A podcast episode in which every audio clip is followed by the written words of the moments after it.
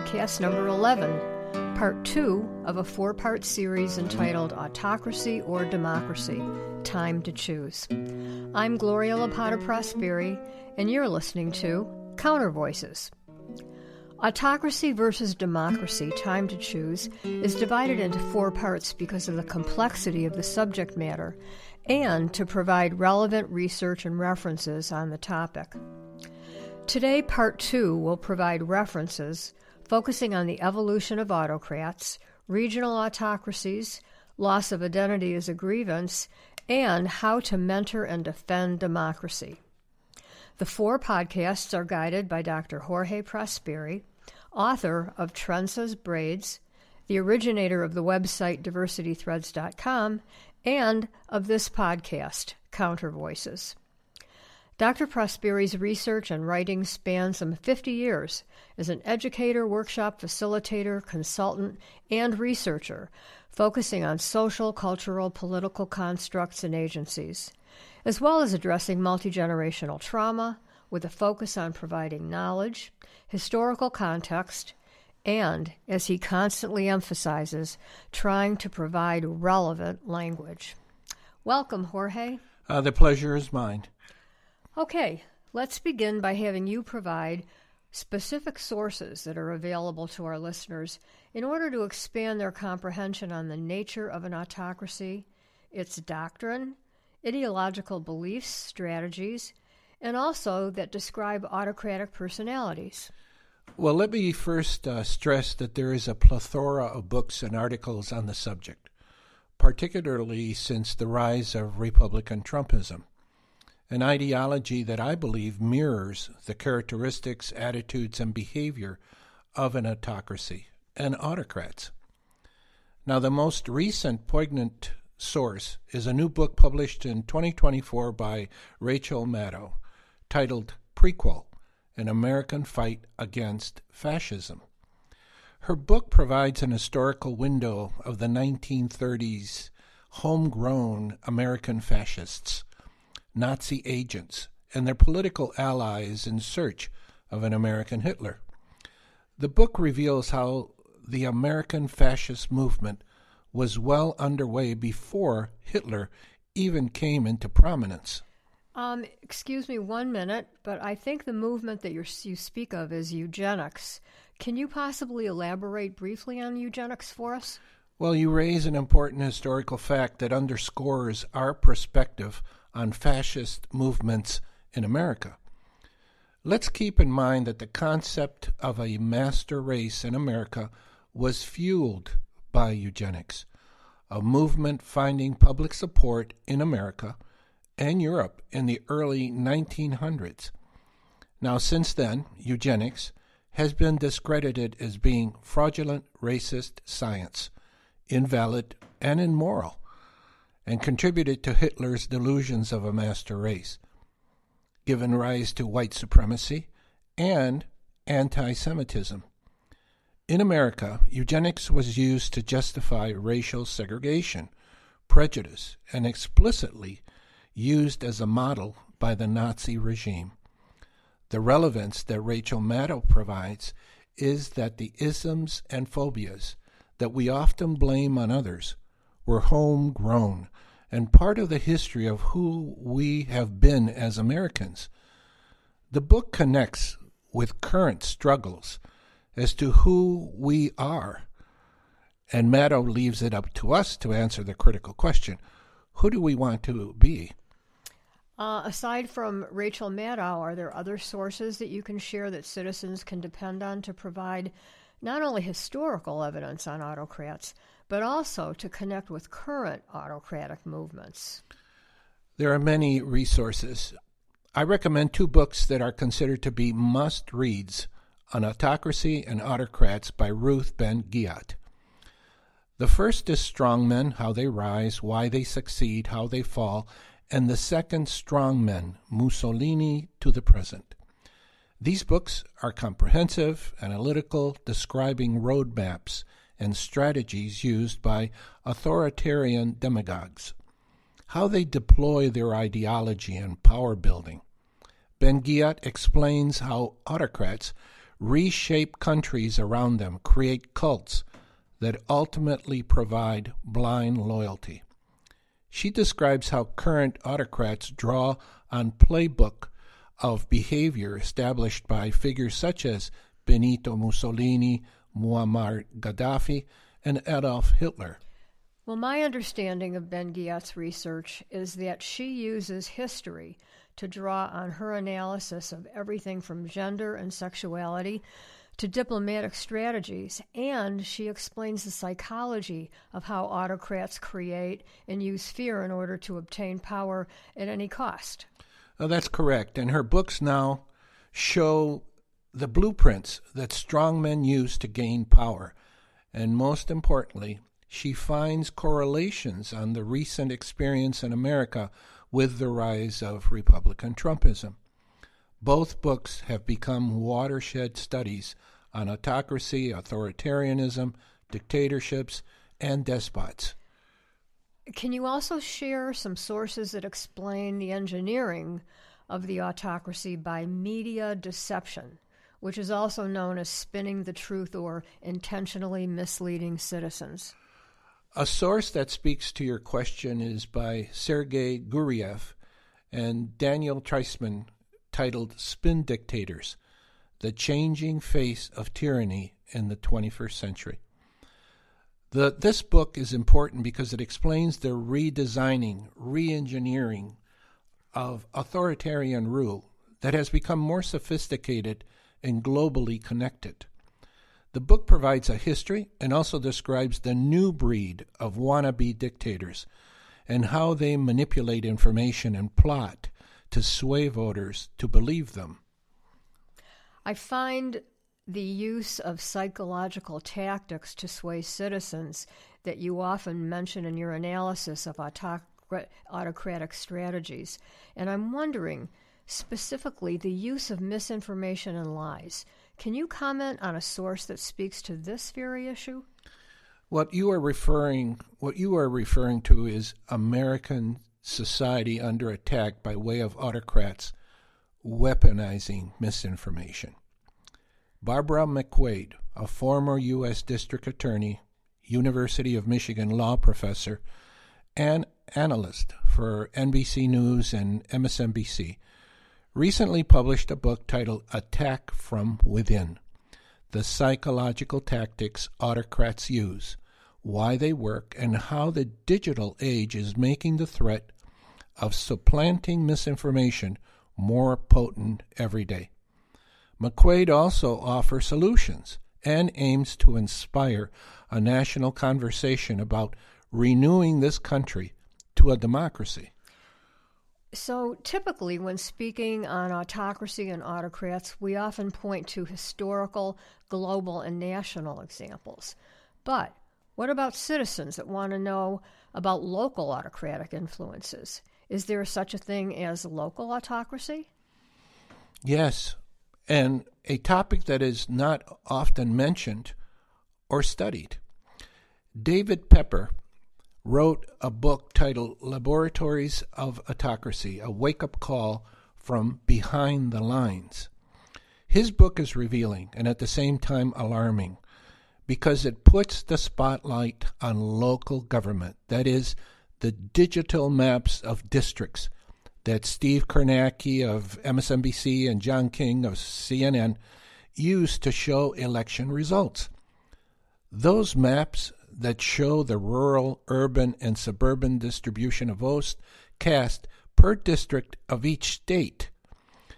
What Kornacki and King provide, aside from whiz bang entertainment, is an excellent unbiased analysis of districts and political math.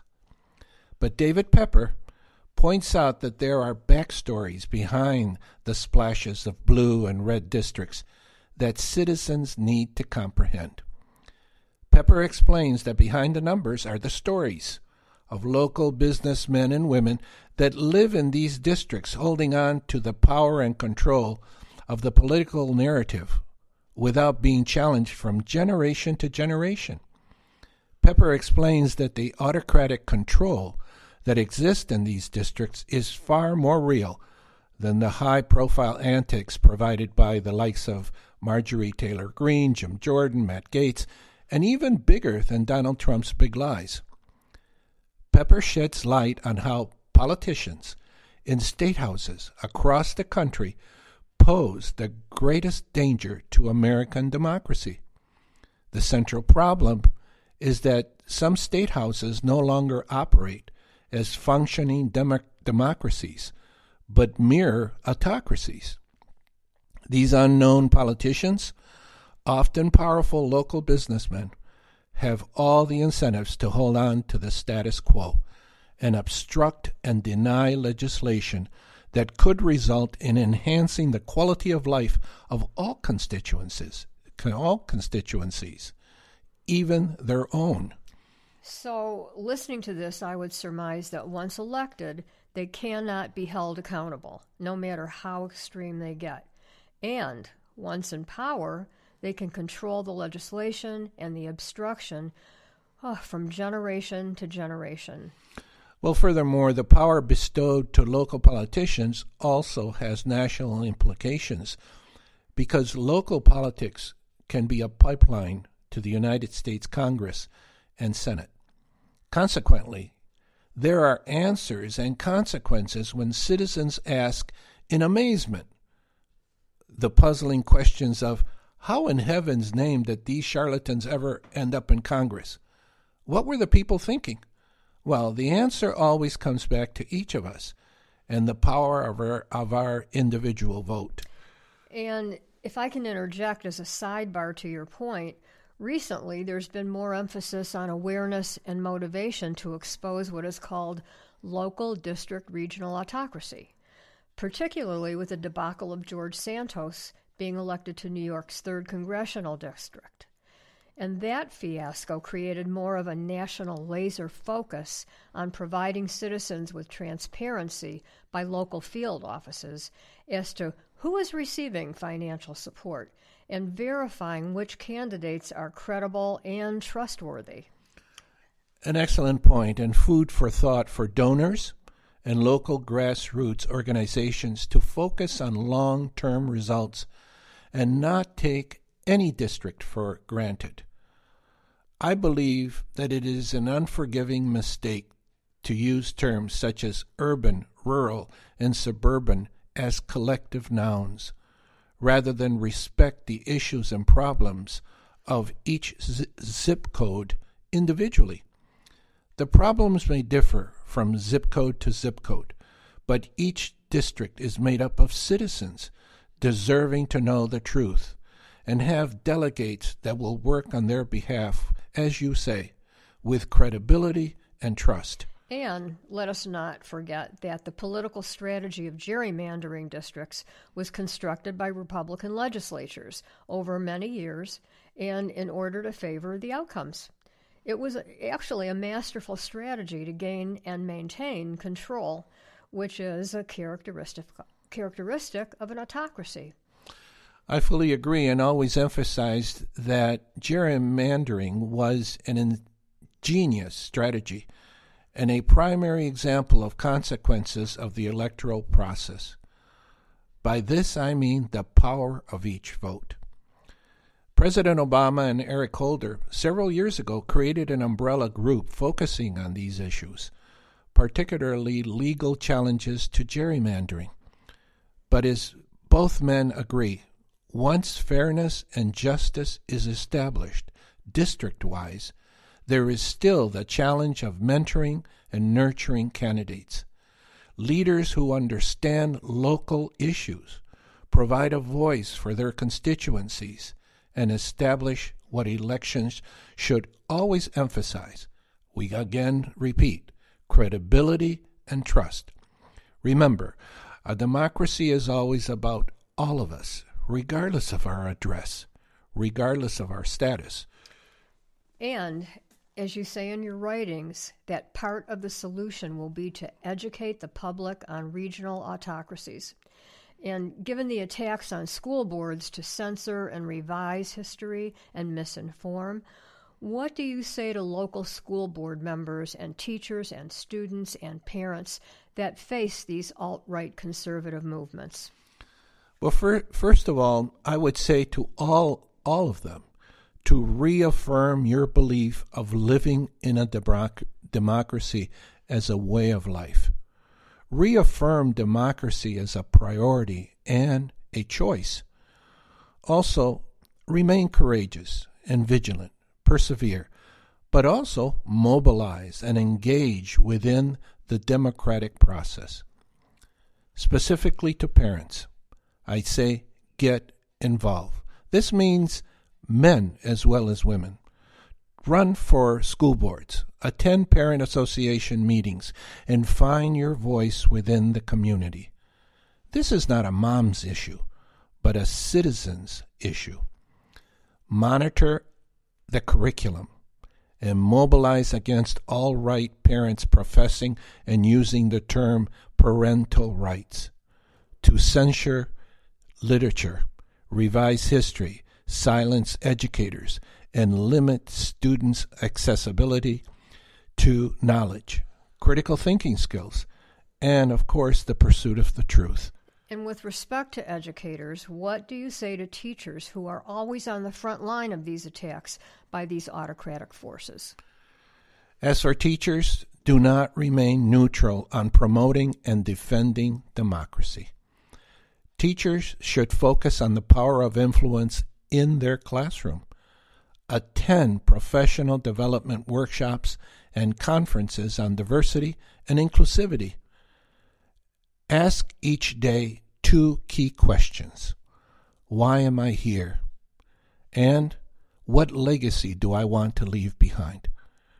Regardless of the grade or the subject matter being taught, do the, criti- do the critical research you ask your students to do. Continue to expand personal and professional knowledge and methods. This is what our noble profession requires all educators to do. I recommend three books for consideration for all novice and experienced teachers and administrators.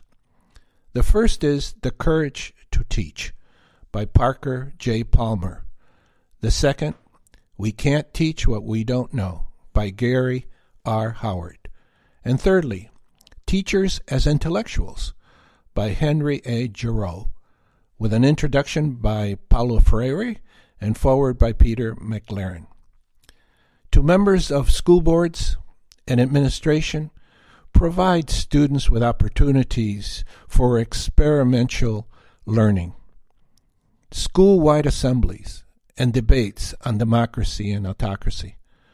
School administration should be instituting inclusivity, equity, justice, and democracy and critical thinking across the curriculum from pre K through high school review the curriculum not only vertically, but also horizontally by way of interdisciplinary connections. And just as important, what is your message to our students, the very reason we enter the teaching profession? As for students, run for class office, student council, join community service projects, promote and lead affinity groups and clubs that include all students. Find the teachers, the counselors, and administrators that will work with you and provide access. Partner and collaborate with other schools within the district and across town. Use technology to collaborate with other students. Become aware of the similar and different problems faced by students living in different zip codes and work collaboratively to find solutions. Do not become discouraged and hopeless. Most important, use social media responsibly. Remain vigilant of hate groups that try to recruit high school and college students, and follow the protocols of your school regarding school violence and bullying. If you see something, say something, as regrets and consequences can be avoided. Lastly, I remind high school students that upon graduating, each of you, each of you will be a citizen facing crucial choices as to your vote. Therefore, find your voice, find your power of influence, realize the power of choice, work to change our world for the better. I'm wondering is there one specific source that you would recommend to parents and teachers and students? Yes. The book is titled On Tyranny 20 Lessons from the 20th Century by Timothy Snyder. A book that should be required reading for not only high school students before graduating, but also citizens before voting. Snyder stresses to not look away and not normalize hearing lies, seeing swastikas, rebel flags, and other signs of violence, bitterness, and hate. The book stresses that we should pursue the truth, remain ethical and introspective. Now, the book is a quick read of only 126 pages. On the last page, Snyder makes a plea to young people to reject the traps that older generations have laid before them and break away from the vortex of negativity, blameism, and nihilism. Snyder emphasized that, that, quote, young people need to make history. And to make history, young Americans will have to know some history. This is not the end, but a beginning. End of quote. And I would add, such advocacy must begin not only in our schools, but in our homes, our workplaces, and of course, at the voting booth. So, do you think that from all the sources you've cited, do you think there's a common thread, a unifying message by which to contrast an autocracy to a democracy? Yes, all of the sources come together. The authors not only provide historical evidence and examples, but more importantly, the authors warn Americans that number one, there is a real danger when voting and elections are dismissed or taken for granted. Citizenship, living in a democracy, is not a two or four year event, but a daily process of awareness, motivation, and advocacy. Two, the authors warn that an autocracy does not just happen, it is engineered by choice and design and is present at the local level. Three, that an autocracy feeds on citizen ignorance, disengagement, exhaustion, casualness, and laziness. Fourth, verify and validate information. Become a knowledgeable, astute citizen. Ask critical questions and pursue, pursue the truth. Fifth, the history of autocracies is that they leave cataclysmic, multi generational trauma behind that takes generations to recover. Sixth, remain vigilant. Listen to the language and evaluate the actions of candidates.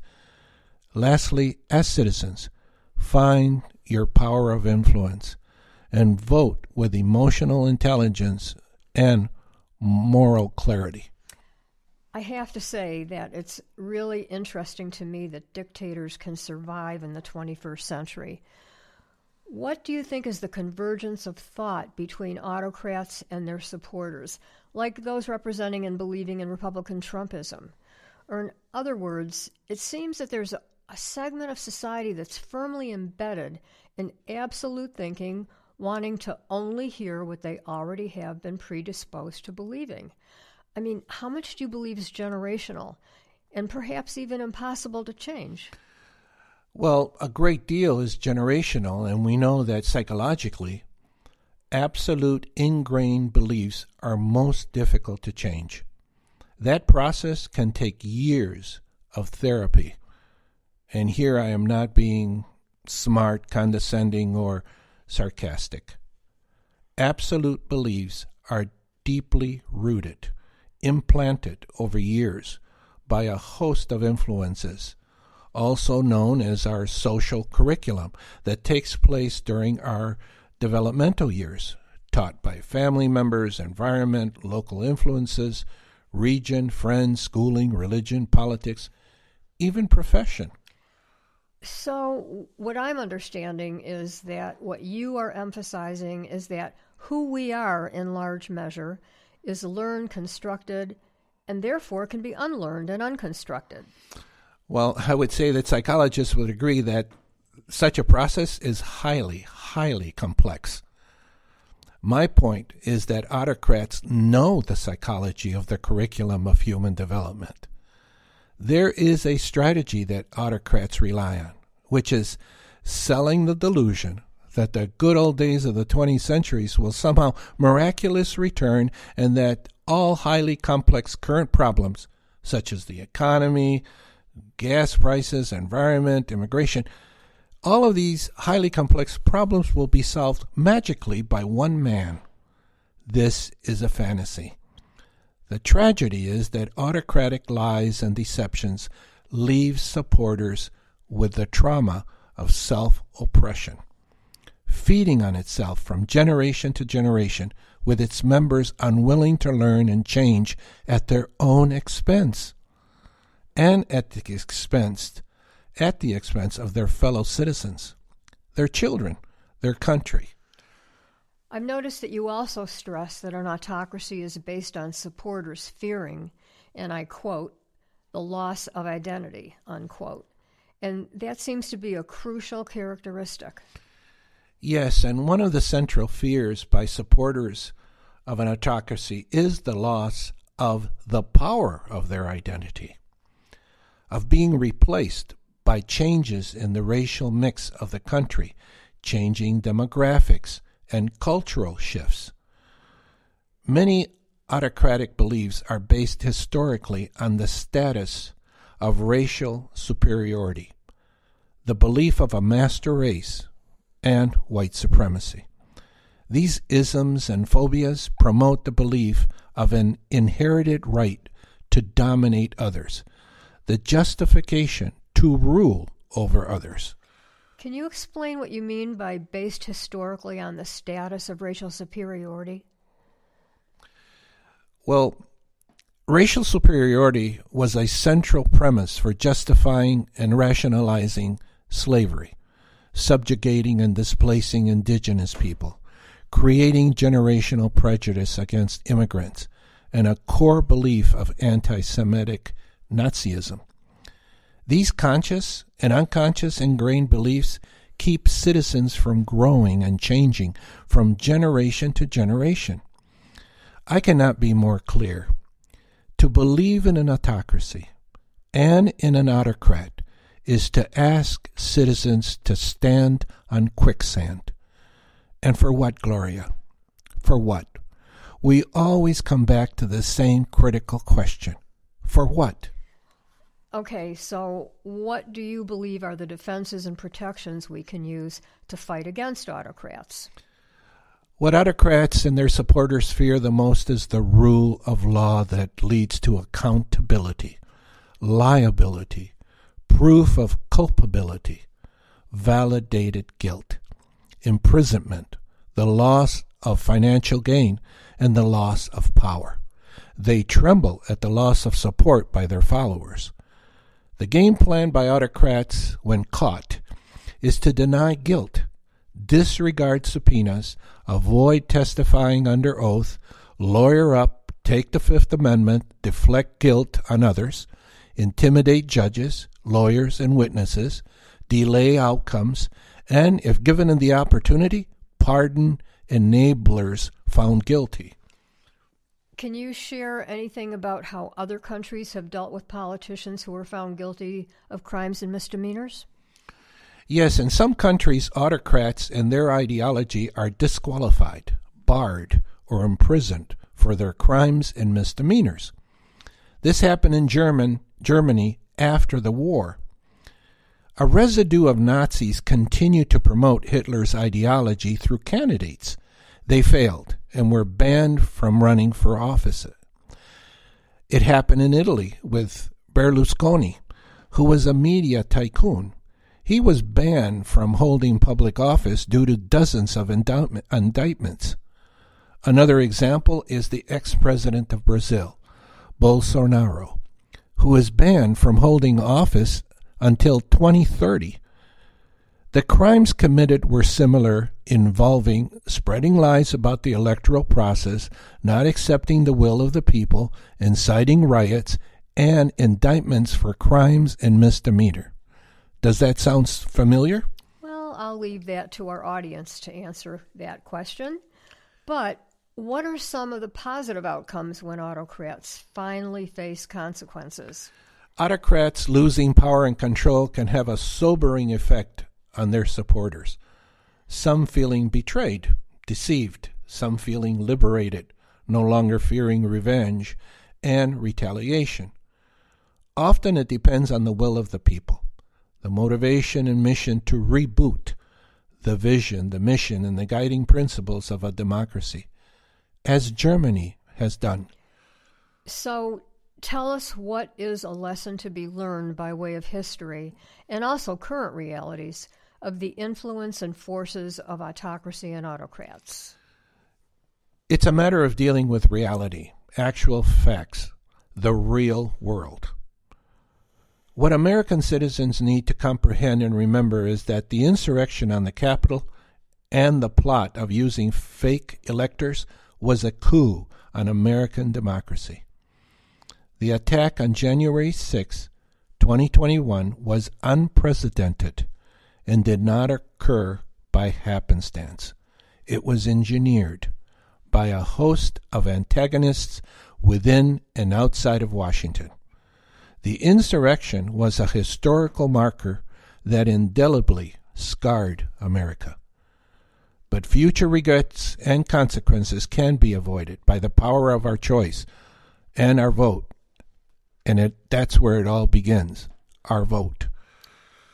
Well, as we approach the end of the podcast, I'm wondering if you can provide a source that leaves us with some hope and helps us come to terms with what is exactly at stake and that helps us realize our obligations as citizens. Richard Haass, an American diplomat and close advisor to Colin Powell, published a book in 2023 called The Bill of Obligations 10 Habits of Good Citizens that I believe crosses all generations and that should be read again in high school before graduating and by citizens before voting. Now, the first part of the book is devoted to the history of American democracy. The second part of the book introduces 10 obligations for good citizenship that, if adopted, he says would, would go a long way towards focusing with awareness and comprehension the issues of our times. The obligations are the following. Number one, be informed. Make the time to remain current on issues and candidates. Validate, fact check your sources and references. Two, get involved. Find your power of influence regardless of status and zip code. Three, remain open minded. Believe in compromise, collaboration, and consensus. Number four, remain civil with language, tone, and actions. Five, reject violence. Six, value and respect norms, particularly the truth. Follow it. Seven, promote the common good that can enhance the quality of life for all. Eight, respect government service. Get involved as a problem solver. Government is not broken but rather the problem is people focused on obstruction and power. Nine, support the teaching of civics. And I may add, map citizenship and democracy into the curriculum from elementary school through high school.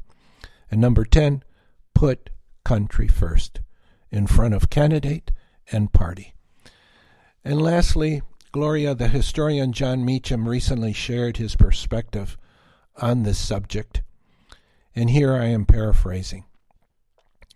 He said that while it is important for historians to study and try to fathom Americans' political landscape, given the complex reasons for our current status, he emphasized that once all is said and done, it will be the individual choice we make, given our personal power of influence as citizens, the individual ballot.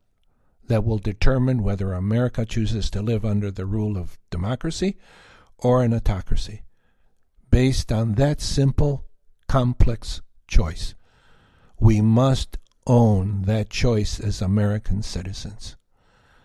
And, and lastly, I would add vote with the future of our children in mind. The children who have no voice and depend on us as adults to do the right thing, to change the world for the better. Well, thank you, Jorge, for emphasizing the most important point that in a democracy, change and hope is in the hands of the people. And at the same time, we each have a responsibility to remain knowledgeable citizens. I urge our citizens, our citizens and listeners, to listen to podcast number 12, Autocracy versus Democracy Time to Choose, Part 3, which will deal with validating the truth versus conspiracy theories, hate metaphors, misinformation, radical acceptance of the truth, and multi generational trauma that an autocracy leaves behind. It's been a sincere pleasure to extend the conversation on this subject. And, as always, I urge our audience to go to diversitythreads.com to become familiar with the complex dimensions of diversity, inclusion, and equity, and to the website where you'll find articles specifically focusing on autocracy and democracy. And as always, a sincere thanks to Alan Contino executive producer and chief engineer of Delirium Networks, and to Nancy Gage and Anthony Baez for the graphic designs on the website and podcast. And finally, our thanks to each of you for joining us. I'm Gloria Lapata Prosperi, and you have been listening to Counter Voices.